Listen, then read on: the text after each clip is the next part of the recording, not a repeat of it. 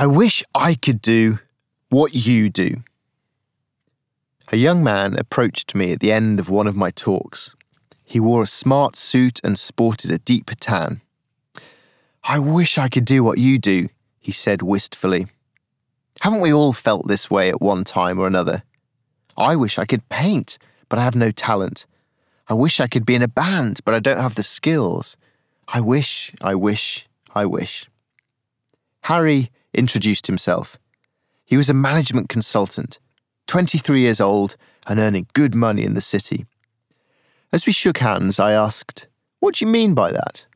All I'd spoken about that evening were some trips I'd been on. It wasn't as though I was doing life saving surgery on tiny babies.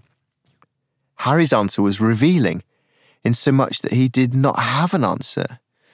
Just all this. He waved his arms vaguely at the large screen behind us.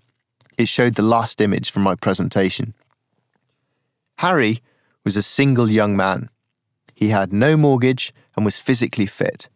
What could be stopping him from doing whatever he truly wanted with his life? I glanced up at the picture on the screen a little red tent in Iceland's spectacular wilderness, a smoking volcano in the distance. That had been one hell of a trip. Meanwhile, back in London, I was shutting down my laptop and packing up a big box of unsold books. Carrying them home again was both a hassle and an indignity. I needed to hurry if I was to catch the last train. I hadn't eaten yet. Hopefully, I could grab a sandwich at the station. None of this reality was very adventurous or enviable, I thought wryly.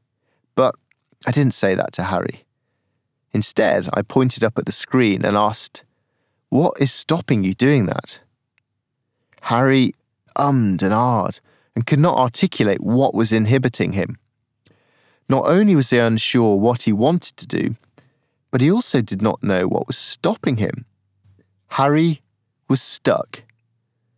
I wish I could do what you do is a common reaction coming from the barrier of fear. Every idea I suggested he pushed back against with a negative response. No, but I don't have time. No, but I don't have enough money. No, but I don't know the right people. Conscious that I needed to hurry to catch my train, I picked up the heavy box of books and wrapped up the conversation. I suggested that on the way home, Harry should write some lists. I often write lists to sort out my head and unravel things, sometimes while listening to a little Année de Pèlerinage. pour a coffee and pour out thoughts. I listed two lists to begin with. One, things Harry was dreaming of doing with his life and why he wanted to do them. Two, all that was holding him back. Afterwards, Harry would face a choice.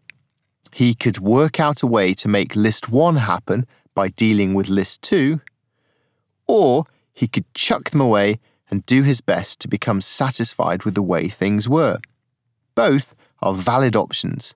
Both can lead to satisfying lives. But only one qualifies as living adventurously. Over to you. Make two lists side by side. A list of the things you dream of doing, and a list of all that is holding you back.